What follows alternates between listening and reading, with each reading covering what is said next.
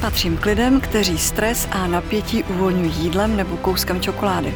Ke sportu se dostanu jen ve chvíli, kdy mi utíká dítko nebo doháním autobus.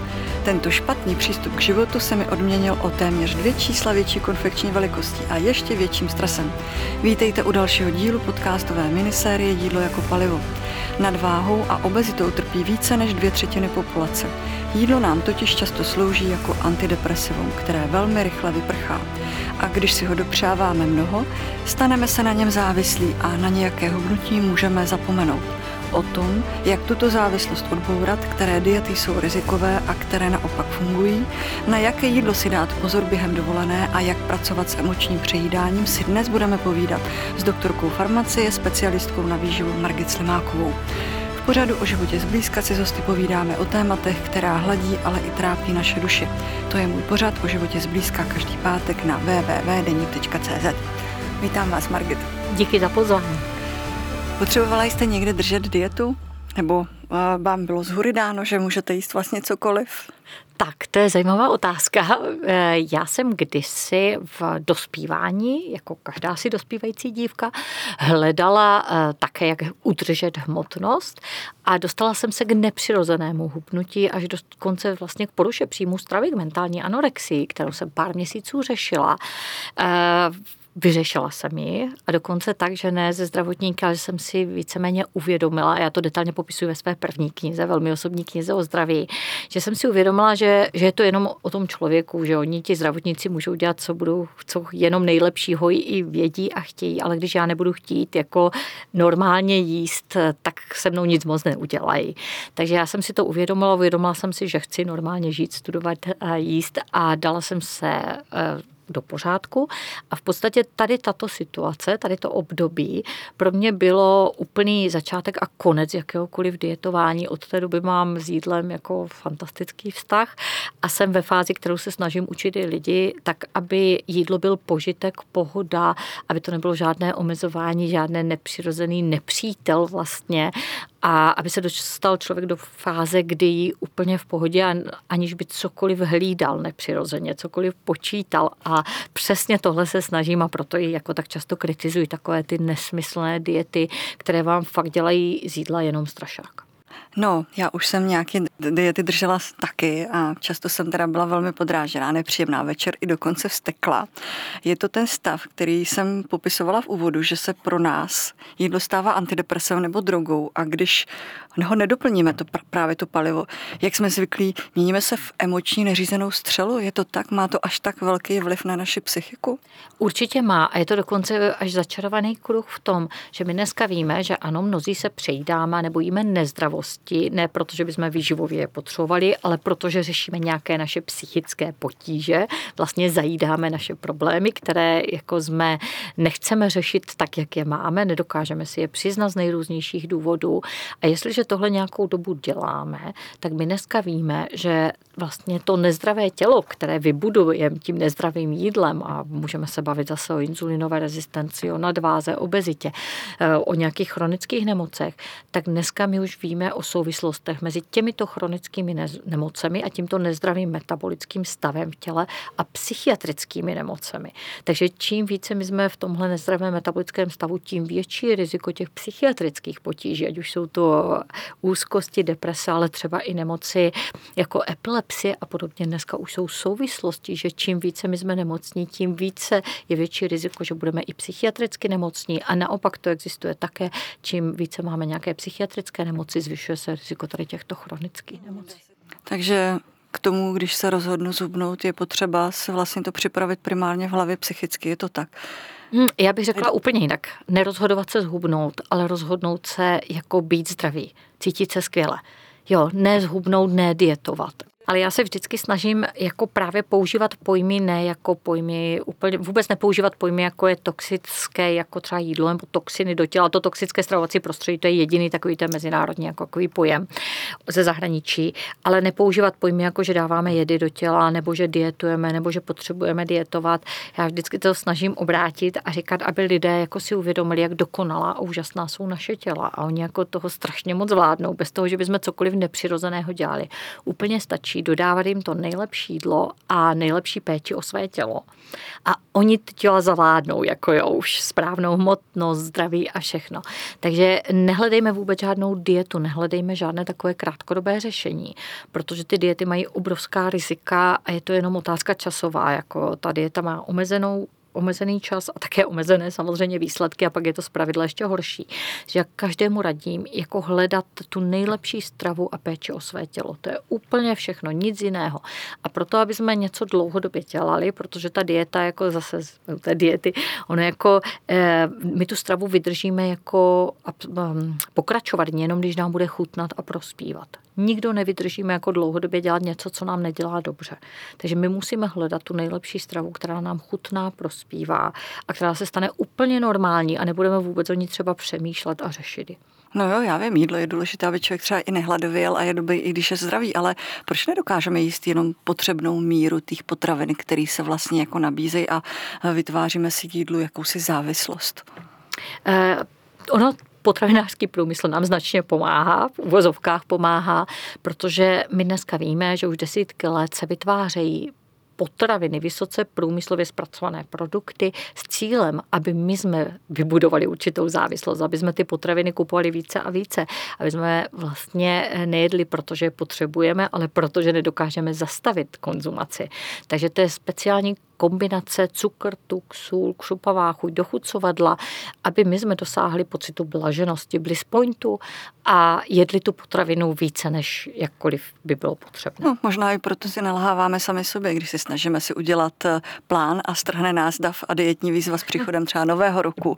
Pak dietu s nějakou pro nás akceptovatelnou výmluvou odložíme na později a v červnu panikaříme, že už je léto, blíží se dovolená a tak si místo diety radši jdeme a koupíme ty větší, po číslo větší plavky, tuniku a slíbíme si, že hned po té dovolené začneme, protože teď se tady přeci nebudeme omezovat, jsme si to tady zaplatili. Co to u nás vypovídá a čím to, že nemáme pevnou vůli a sliby sami sobě, anebo před sebou valíme jak pardon, hovnival kuličku. Tak ono jako je to dané i hodně genetickým nastavením. Jo? Ne každý to máme stejně jednoduché. Někdo projde kolem cukrárny, ani to s ním nehne, někdo jako bez toho, že by tam zahle, jako nedokáže projít. Jo, a tohle není o tom, a mně se, jako je mi z toho až smutno, jak se často říká, že rodiče vychovejte si ty děti, jako jo, naučte je zdravě jíst. To není o výchově, není to o vlastně vzdělání, inteligenci, jako je to často o tom genetickém nastavení a prostředí, v kterém se nacházíme. Jo, a my máme každý jinak to nastavené, jinou citlivost třeba k tomu cukru, jako reakčnost, jinou citlivost k inzulinu ぞれの。A také prostředí, v kterém žijeme. Někteří žijeme a mnozí žijeme dneska v tom nezdravém prostředí. My můžeme sebe víc učit děti a vysvětlovat jim, že mají jíst zdravě a mají pít neslazené nápoje. A potom ty děti se dostanou do školy, kde ve školní jídelně dostanou slazené nápoje, někde jenom výhradně slazené nápoje. V prostředí, kde tam máte automaty pořád se slazenými nápoji v mnohy, mnoha školách. Některé školy v rámci programu Mléko do škol, což je dotovaný program, mohou mít produkty, jako je eh, přislazované kravské mléko kraví, který vám dodá tomu dítěti celodenní maximální do, jako dovolenou dávku cukru, když se to tak veme, přidaného cukru. Podle americké kardiologické asociace, jo, tam je 24 gramů přidaného cukru a ta maximální dávka pro dítě od 3 do 18 let by měla být 25 gramů přidaného cukru. Eh, potom dojdete do lékárny, kde můžou prodávat lékárnici čokoládu s tvrzením, že je to čokoláda, dětská lékárenská čokoláda, která zvyšuje IQ. Potom můžete k dítě s dítětem dojít do, k pediatrovi, kde na nástěnce bude mít propagaci umělých kojeneckých mlék, dětských potravin, nějakých akci eh, pro podporu imunity, kde vám dá vitaminový přípravek dohromady s nutelou a podobně. Jo, takže ono to prostředí jako ty, těm rodičům podráží jako ty kolena, já bych řekla naprosto. A my, když jsme žili ve zdravém stravovacím prostředí, máme to mnohonásobně jednodušší. Když se vrátíme k té dovolené, to je takový strašák ve skříně, protože kromě kýženého odpočinku si navíc právě dopřáváme eh, spoustu těch sladkých limonád, různého alkoholu, hodně jídla. Eh, na zahradách třeba doma v přímo Letovicích. Eh, častokrát lidi vyhledávají právě proto, že si chtějí odpočinout takovou tu nabídku all inclusive. Řekněte mi, na co si dát největší pozor, aby si sebou člověk nebo taková rodina nepřevezla další kila navíc? Tak já mám naopak pocit, že právě ty dovolené dovolené, ale to jsou úplně ideální možnosti. Jako jo, berme to jako výzvu, jako jak jíst co nejlépe a jde to. Já to takhle mám nastavené právě. je to perfektní. Takže když tam máme nějaké ty bufety snídaňové, tak eh, z těch my si můžeme vybrat. Je to na nás, jestli si vybereme jako slazené, kupované nejhorší cereálie, anebo si dáme ty vajíčka, slaninu a hromadu zeleniny lokální. Jo, to je jenom na nás, náš výběr. Jako tam jako je to je velmi jednoduché. Jestliže máme snídaní zakoupenou u toho moře pravidla neobědváme jako, a chodíme až na ty kvalitní večeře a zase jenom na nás, jestli si objednáme to nejlevnější jako takový ten, to jídlo, já nevím, typu párek v rohlíku nebo jo, co, co můžeme mít i tady. A nebo si dáme, když budeme u té, vlastně u toho moře dáme nějakou rybu, dáme si tam spoustu zeleniny, ochutnáme ty lokální věci. Jo, to, to tam všechno je. Je to jenom o našem výběru. A teď držím v ruce, v pravé ruce kávovou zmrzlinu a v levé ruce mochito. Eh, je to Co je z toho horší? Není z obojí, může být skvělé. Je to dezert, proč ne? Když si ho dáme jednou za čas, když celý den budeme skvěle jíst, bude tam spousta zeleniny. Proč si nedat i ten jeden koktejl? A když se uh, budeme bavit o tom alkoholu, otevírají se zahrádky restaurací, různá bystra a když je hezky, tak právě rádi si dopřejeme chlazené pivko, koktejly nebo aperitivy. Je to takový hřích, jak se všude píše?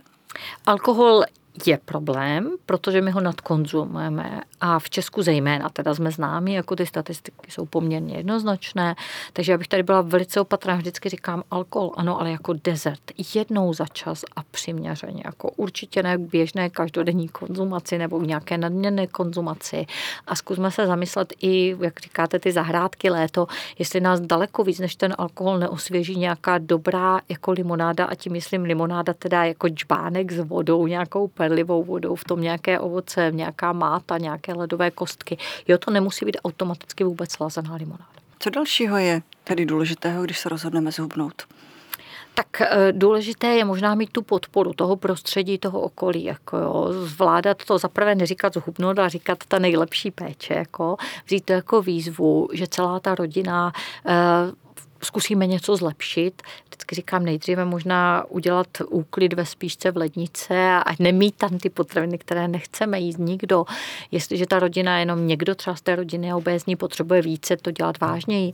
Za mě je ideální situace, když doma se dohodnou a budou všichni, pojedou s ním stejně a venku si každý z těch, který nepotřebuje hubnout, třeba může dopřávat i jiné věci, ale doma budou všichni jíst to nejlepší, jako ten hubnoucí, takže budou tam jenom tyto potraviny a brát jako výzvu, zkoušet, testovat, vlastně posouvat běžné naše domácí recepty k tomu zdravějším možnostem, vyzkoušet nějaké nové recepty, které jsme ještě nedělali. Eh, třeba já nevím, dneska takový populární nízkosacharidový styl, kde je spousta úžasných receptů, jako jak zpracovat zeleninu a vyzkoušet. Třeba z některých z těchto receptů zaujmá, stane se běžným rodinným receptem. Jo, jako nejtěžší jsou ty začátky. A nevím, napadá mě teď ta lokálnost sezónu, zajít na ty trhy, nakoupit si teď ty chřesty, za chvilku to budou růžičkové kapusty, bude čest, eh, červená řepa čerstvá a taková třeba růžičková kapusta nebo červená řepa zapečená se smetanou a parmazánem. Je úplně fantastické jídlo. Jo, a eh, spíš to není typicky české, že my to neznáme, jako neumíme, ale když to jednou vyzkoušíme, tak eh, naprosto většina lidí nadšená bude. A když se teda podpoříme, nějakým způsobem přeorganizujeme ledničku, je potřeba nějakým způsobem přemýšlet i nad tím, že třeba nějakou dietu potřebuje, já nevím, 20-letá dcera a nějakou jinou zase potřebuje třeba její zralá matka nebo otec, nebo existuje něco univerzálního? skutečné jídlo. Jediné univerzální. A jak jsem říkala, ideál to nabízet bufetově, minimálně kde to jde, třeba o víkendech, snídaní začít, večeře, takhle. Tedy dát na ty misky jako ty věci. Napadá mě třeba eh, dvě, tři pomazánky, může být vajíčková, cizonová, rybičková, mohou být zeleniny, neudělá se smíchaný salát, ale každá se nakrájí zvlášť do těch mističek, nějaké oříšky, nějaký třeba zbytky máme kuřecího masa na kousky a vlastně každý si to může na tom talíři smíchat trošičku jinak. Ten, kdo hubne, si dá více zeleniny, ten, kdo nehubne, si dá více klidně i nějaké to pečivo k tomu. Jo, jako každý si vybíráme a e, je lepší, než hledat nějaké vzory, co bych já měla potřebovat a hledat nějakou speciální pravidla diety, tak vnímat své tělo. Protože my, když vnímáme své tělo a tak my to poznáme. A jestliže se někdo naučí vnímat své tělo, jeho potřeby a respektovat je, tak vlastně se zbaví jakékoliv závislosti na jakýchkoliv pravidlech, eh, dietních poradcích, dietách, vzorových jídelníčcích. On se stane jako sám, jako bez problému, aniž by o tom nějak přemýšlel, bude vnímat, co potřebuje a má to vyřešené na zbytek života, protože nám se ty potřeby, chutě můžou v průběhu roku měnit, v průběhu života měnit, ale my, když to jednou se naučíme, tak to máme navždy vyřešené. Hrozí lidem, kteří se snaží opakovaně a nesprávně hubnout, kdy výsledný jojo efekt v žití má a vyčerpá metabolismus, obzvlášť u žen s příchodem klimakteria, že se z toho začarovaného budu, hubnoucího kruhu stane až třeba obezita? Eh, určitě, protože každou nepřirozenou dietou, nepřirozeným omezením energie a podobně, tak eh, vlastně naše tělo sníží svůj výdej, jako svůj metabolismus. To znamená, že ten hubnoucí potřebuje jíst méně a méně. Problém je, že k snížení toho výdeje může dojít už třetí den na nepřirozené dietě a on přetrvá ještě roky klidně po té dietě. To znamená, že po každé dietě my co zhodíme a přibereme, já vždycky říkám, i vlastně s nějakýma úrokama navíc ještě. A každou tou dietou více a více přebíráme. To je ten známý jojo efekt. A máte nějakou radu, jak eh, hmm. se mu vyhnout, nebo jak nějakým způsobem kila, který člověk jakoby, nebo aby je nenabral zpátky, aby se tomu jojo efektu Nedržet diety nedržet nepřirozené diety. Jako to je jediná cesta vlastně. Hledat, jak jsem řekla, tu nejlepší jídlo, nejlepší péči a nedržet žádné nepřirozené diety. Tohle jako je to nejhorší a přesně jako pak ještě v tom přechodu těch žen může dojít jako ty metabolické změny, k tomu hormonální změny a může to být horší a horší s věkem. Takže já vždycky říkám, přestaňte se všema dietama, začněte jíst jako kvalitní, skutečné jídlo, mějte se rádi, pečujte o svá těla, to je úplně všechno. Ptají se vás pacienti i na zázračné pilulky na hubnutí nebo spalovače tuků, jen aby se vyhnuli právě tomu režimu a začali se o sebe a svoje tělo lépe starat? Moji klienti ne, já mám naprosto skvělé klienty a většinou, kdo ke mně dojde, tak už mě sleduje třeba nějakou dobu a ví, že u mě zázraky jako nenajde.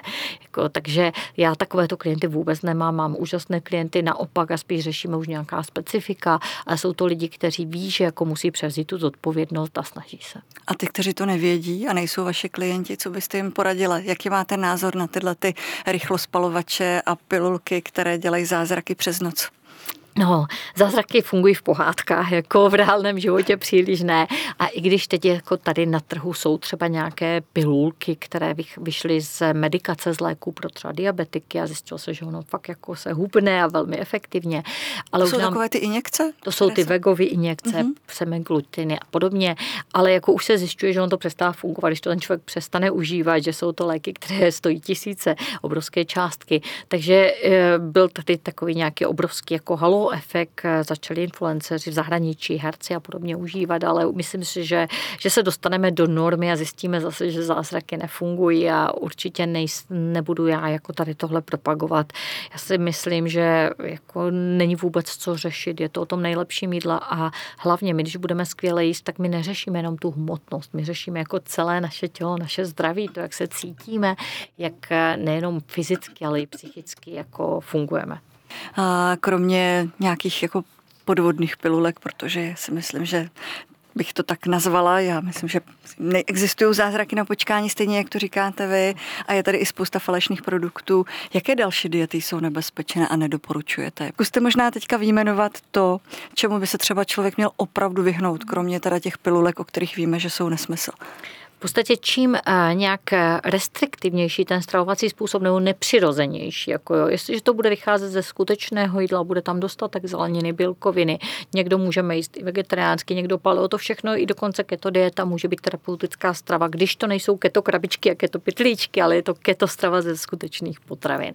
Jo, takže samozřejmě čím restriktivnější ten způsob, tím jako je větší riziko, že my to ani nedodržíme, jako třeba ty keto, takže za mě daleko přirozenější je jako ze skutečného běžného jídla a radši omezovat nejistou hypersacharidovou stravu, ale zkusit trošku omezit a raději dlouhodobě dodržet jako tento režim. Eh, takže žádné extrémy, žádné nesmysly, žádné zázraky. V podstatě čím více slibuje nějaký zázrak, tím podezřelější by to mělo být.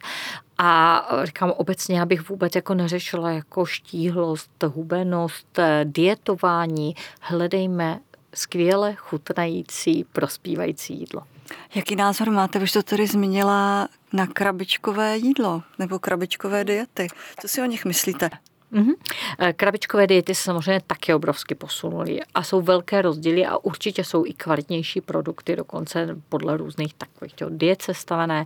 Za mě akorát eh, to jídlo by mělo být eh, požitek nějaký, měla by to být společenská událost, měla by to být věc, na které my se nějak podílíme. Jako, vždycky říkám, jak chcete naučit dítě zdravě jíst, když vlastně mu dáte tu krabičku nebo peníze, ať si něco koupí hotového, když ono neuvidí, že vy si děláte tu svoji krabičku. A říkám, jako já si myslím, že to jídlo už jenom, že člověk se toho dotýká, že něco si připravuje, se na tom podílí. Mně se obrovsky líbí Jamie Oliver, jako to se podívejte. On si dá jako hezky se obleče, jde s těma dětskama vařit, jako jo, má radost z toho. A já si myslím, že, že vaření jako je úžasná záležitost i proto. To je další věc, že mnoho lidí mi říká, jako že nechce to jídlo, že jako radši si koupí ten koktel nějaký takový, který má nahrazovat jídlo ano. a podobně, aby ušetřil čas a mohl víc pracovat. Já říkám, teď my pracujeme jako ti křečci, běháme v tom kolečku, jako jo.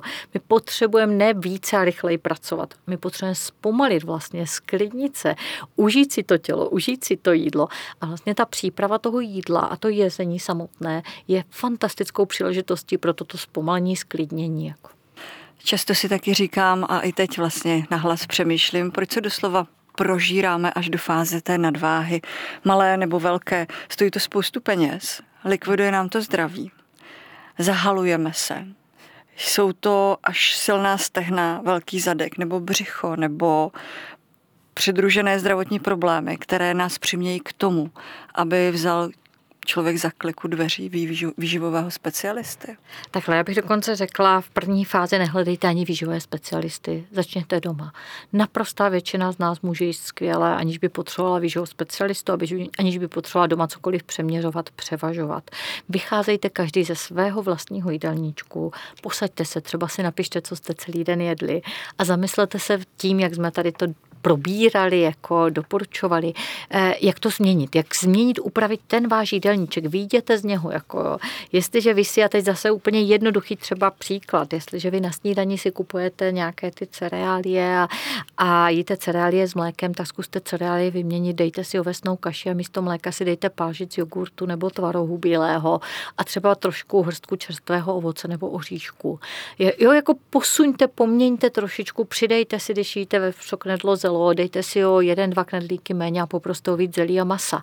Jo. Už slyším, jak někdo tam horní dolní, Ježíši fuj, to nechci, to si sně sama. E, to je v pořádku. Ten člověk, dokud nechce, tak ho nic nezmění. Jo, ten člověk musí chtít, to je základ. Já můžu jako radit sebe lepší stravu, já bych mohla i vařit pro toho člověka. Když on nebude chtít převzít svoji zodpovědnost, tak s ním nic nehne. Takže jsme zase u ty hlavy.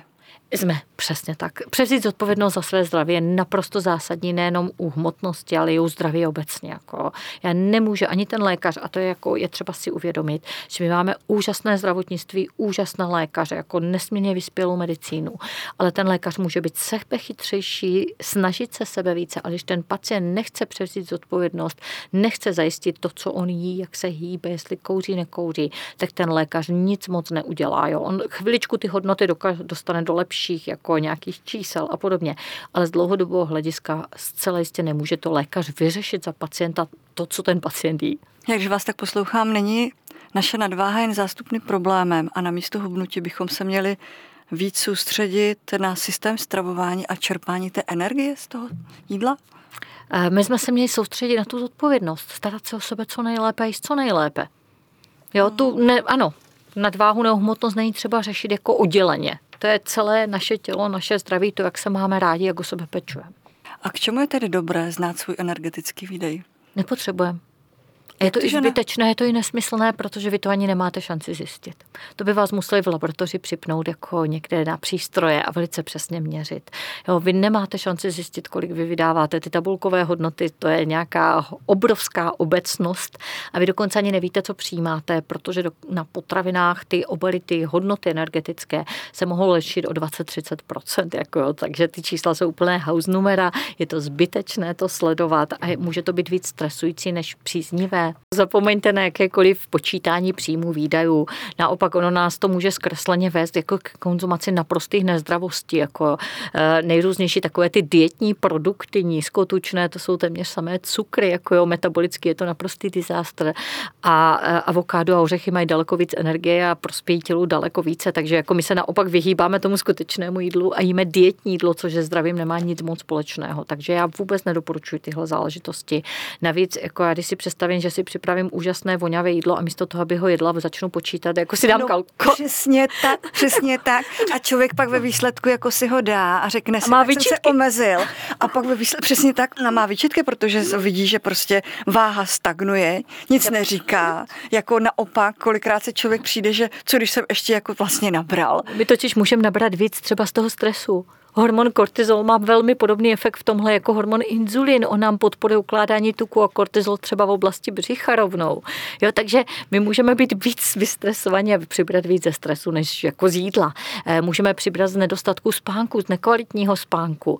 Tam je tolik vlivů jako hormonálních a nemá smysl to takhle vůbec. To bylo strašné jako zjednodušení té situace, kterého tyhle kalorie in, out, vyšlo to spočítání v kalorimetru, v přístroji v laboratoři, tam to funguje naše tělo je mnohonásobně komplikovanější vlastně.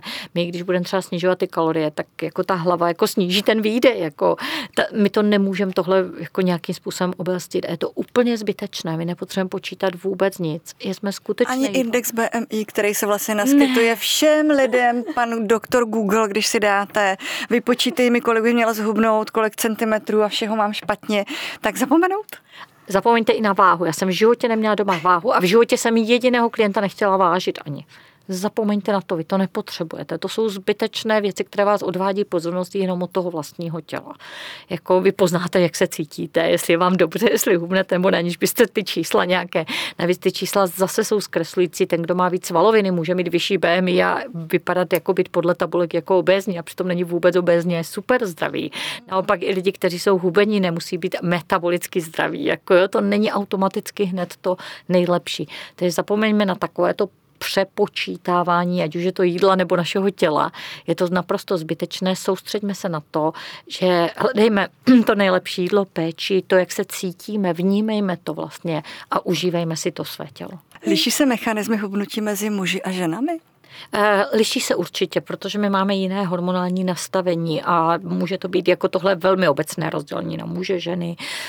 Víme, že u ženy jako jsou také důležité ob, mm, období životní, ať už je to těhotenství, kojení, přechod, jako kdy to s náma hormonálně zamává, ale zase nemusí. Máme to složitější. Máme to v něčem složitější, ano. Já zase říkám, máme to i v něčem lepší a vždycky se snažím hledat jako to, co funguje a co je lepší. My zase třeba jako maminky máme pár roků, kdy běháme za těma dětma, kdy se nezastavíme, což je úžasné. Jako jo. Oni nás udržují v tom pohybu zdravém a, a nosíme je na těch rukách a podobně. Takže to je všechno bezvadné. Díky těm dětem mnohé maminky začnou skvěle jíst, protože je to pro ně důležité, aby ty děti čím lépe krmily. Takže eh, hledejme to, co, to, co je nej, to nejlepší, jako jo, to, co si můžeme užívat a netravme se nad tím, co třeba nezměníme. Třeba to, že ti muži mají víc testosteronu, mají víc svalů a, a třeba je baví víc běhat než nás. Jako, jo, hledejme to, co jako funguje pro nás. A když se zůstaneme u těch žen, eh, jak je to možné, že se nám ženám ukládá tu právě do stehen, do hýždí, do břicha. Je to hmm. taková výsada, že vlastně jakoby tam je to úplně první místo, kde je to vidět ze všeho nejvíc. Tak Můžeme s tím vůbec jako něco dělat? Eh, stehna hýždě, to je hodně dané geneticky, to je ten ženský typ postavy, taková hruška, která jako je metabolicky méně riziková než to jablko, jako když jsou, je to to břicho. To břicho jako to je spíš té nezdravé stravy, jako, anebo pak alkoholu a podobně. Ty hýždě jako uh, to je ta ženská postava a to je dané hodně geneticky. Já vždycky říkám, podívejte se na fotku vaší maminky ve vašem věku. Jo, nemůžeme to příliš dramaticky měnit. My máme nějaké genetické nastavení, ale je fakt, že nikdo nemá geneticky nastavenou morbidní obezitu. Jo? To už je o tom, co děláme. Takže někdo jsme plnější, žensk, máme víc ženštější postavu, někdo jsme hubenější. To jako je dané. Na pomalé nebo žádné hubnutí si často stěžují i pacienti s diabetem, i přesto, že třeba dodržují tu pravidelnost jídla, jedí zdravě, cvičí. Je na vině cukr nebo co se, co se děje? Proč tyhle ty lidi s diabetem málo. druhého typu eh, Diabetes druhého typu je důsledek té inzulinové rezistence. To znamená, že tam je, není ztrace, je ztracená citlivost na inzulin a lidé velmi efektivně, tito lidé bohužel ukládají tuky v tukové tkáni. Tam jediné řešení je a posunout se možná o trošičku takových těch zastaralých diabetických doporučení, které spočívaly v tom, že máme, že ten diabetik má jíst často, mají svačinky, mají jíst podle sacharidových jednotek a vykrmovat se těma rohlíkama málem, tak tohle jako je dost zastaralé. Dneska jsou nové, modernější postupy v řešení diabetu, eh, vycházejí právě z řešení té inzulinové rezistence. To znamená, aby jsme snížili množství inzulinu v krvi, aby ten byli citlivější na ten, zase na ten eh, inzulin. My potřebujeme zásadně omezit množství sacharidů ve stravě, to je ta nízkosacharidová strava, a omezit počet denních jídel, po případě počet hodin, kdy jíme. To jsou ty přístupy, které se různě kombinují, to je ten intermittent fasting, anebo ten počet jídel, že jíme jenom třikrát denně a nízkosacharidově. Tohle velmi detailně vysvětlila u nás paní doktorka Hanka Krejč. Je to diabetoložka, internistka, třeba na webu cukr pod kontrolou.cz, takže je to lékařkou napsaný jako webová stránka, kterou můžou úplně všichni pacienti jako používat. Je tam detailně v otázkách, odpovědích, v příkladech, co jíst, jako co nakupovat. Vysvětlen tady tento princip, jak znovu nadobít tu citlivost na inzulin a celosvětově je to jako nesmírně zajímavý populární trendy. Dneska my jsme zjistili, že tím touto cestou my dokážeme zvrátit diabetes. Takže jsou i už tisíce lidí celosvětově, kteří dokonce, i když už měli diabetes, nasazené léky, antidiabetika, se jim podařilo dostat se do normální hodin, hodnot krevního cukru a vysadit veškeré léky. A kdy si cukr vysloužil při vlastech zabiják? Oh, to, to je zase ta věc, kterou já nemám ráda a takhle bych to neřekla nikdy, protože já myslím, že, že cukr jako pro zdravého člověka, dítě, jako e, může být i součástí, jako, nebo cukr, já bych řekla, dezerty s nějakým cukrem rozumným v rámci rozumné stravy a života není problém. Jako jo, přece jenom je tradiční, že my na Vánoce pečeme nějaké to cukroví, na Velikonoce. Jo, a když ho budeme péct doma, bude to kvalitní, tak zpravidla to bude mnohonásobně lepší než ty hotové kupované produkty. Takže já si nemyslím, že si nemůžeme dát v žádném případě dezert jako něco jiného, je, když ten člověk už má nemoci, když už řeší nadváhu, obezitu, nemoci srdce, tak pak nastupuje něco, čemu já říkám terapeutická strava a tam je přísnější omezení na nějakou dobu, než se ten člověk dostane do toho zdravého stavu. Ale zdravý člověk dítě si může dopřát i dezert. Stále se hodně mluví o nutnost eh, redukce bílého pečiva. V jídelníčku vy o něm taky často mluvíte. Čím přesně je bílé pečivo nezdravé? Tak to a je to vůbec pravda? Je to pravda, to bílé pečivo, to je vlastně bílá pšeničná mouka z pravidla jenom. A tu pšeničnou mouku my získáme tak, že z toho celého obilného zrna, pšeničného zrna, které jako je bezva potravina, my odstraníme obal, to znamená odstraníme vlákninu a většinu minerálních látek vitamínů a odstraníme klíček, aby to, se to nekazilo, ve kterém jsou bílkoviny a tuky. Takže nám zbyde ta středová část, takzvaný endosperm, a tato část to je vlastně jenom cukr. A oni jsou to sice jako v té obilovině jako řetězce tisíce molekul glukózy, takový ten sacharid, složený cukr, jenže tím, že tam není vláknina a tím, že ten cukr jako zpracováváme, že z něho děláme nějaké produkty, třeba ty rohlíky a podobně, tak ten cukr už je jako rychleji naštěpený a my tady tento sacharid, tuhle obilovinu, už to není ta prospěšná obilovina s tou vlákninou a s těma bílkovinama, tukama, ale je to vlastně čistě zdroj nebo převážně zdroj jenom cukru, podobně jako každý jiný cukr. Vidíte, a pak jdete v 6 hodin do krámu a rohlíky nejsou, jsou vyprodaný. Jak je to možné, že teda je to taková, taková nezdravá potravina, po který se vlastně ani nehubne, naopak člověk tloustne a jde tak strašně na odbyt. No to jako neporadí, možná je právě proto, že u mnoha lidí, lidí vznikla už určitá ta závislost, že je to takové to rychlé, jakože dodání té energie a chvilkově se ten člověk cítí dobře, jako nemusí to moc kousat, může to polikat, zatímco ten chleba ten eh, zasytí mnohonásobně víc, ale chce to trochu to kousání, není tam jako ten, ten výběh jako toho cukru tak rychle, ale ani ne tak rychle dolů. Takže chleba lepší než rohlík. Kvasový chleba. Kvasový to znamená, to je takový, který ve složení nemá droždí. Když má ve složení droždí, tak je to drožďové pečivo a kvas je tam jako kosmetický přídavek. Kvasový kvalitní chleba, to je většinou jenom mouka, sůl, kvas, voda. To je všechno. E, mnohé menší pekárny už takto pečou pečivo. Řekněte nám, paní doktorko, jak zabránit krizovým situacím, takzvaným těm nočním náletům na ledničku nebo posilnění nervů čokoládou. Můžeme chuťové buňky něčím ošidit? Tak zaprvé uvědomit si proč. Jak už jsem říkala, jako zastavit se na tu jednu minutu a říct, jako proč chci sníst tu koblihu. Co se děje? Není to, že by výživové potřebovala, že bychom byli nedoživení a jako umírali hlady, aby jsme potřebovali koblihu. Jo, tam řešíme nějakou situaci a když v noci nás honí chutě, tak je to zpravidla, jsme jedli špatně přes den. Jo, tam doháníme něco, když člověk jí dobře přes den ty hlavní jídla, tak nemůže mít v noci hlad. Může to být také pro někoho extrémní únava, jenom známka, že potřebují žít spát a nesedět u toho počítače to je jako všechno ze vším souvislí. My pak jíme, protože jsme víc a víc unavení. Myslíme si, že uděláme víc a víc práce, ale my čím víc jsme unavení, tím méně efektivní jsme, tím více chyby děláme. Takže je daleko rozumnější do hodinu dřív spát a druhý den uděláme víc v kratším čase a efektivněji. Tohle se musí člověk všechno jako uvědomit. Když máme i tu, jako ten hlad ještě třeba nejdeme spát, jedna z možností je dát si třeba i vývar, jako jenom popíjet zkusit to tímto způsobem a když nás to dále honí, tak říkám, nejlépe v tu noc jít spát.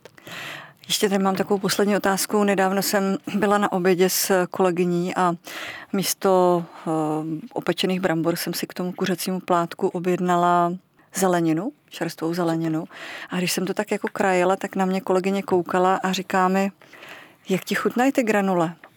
Tak jsem na ně chvíli koukala říkám, jak to myslíš? A ona říká, No co si myslíš, že to kuře předtím, než to teďka jedla jedlo?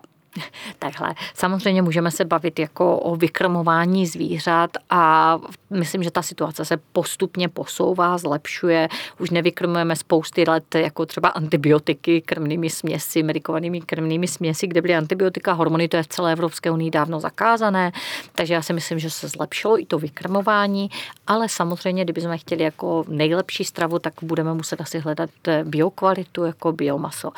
Ale znovu se vrátím k tomu, dělejme to nejlepší, co můžeme, ale chápejme, že žijeme a děláme nějaké kompromisy, žijeme v nějakém reálném světě. Ne každý máme slepice běhající před kuchyňským oknem a můžeme je zabíjet do toho pekáčku.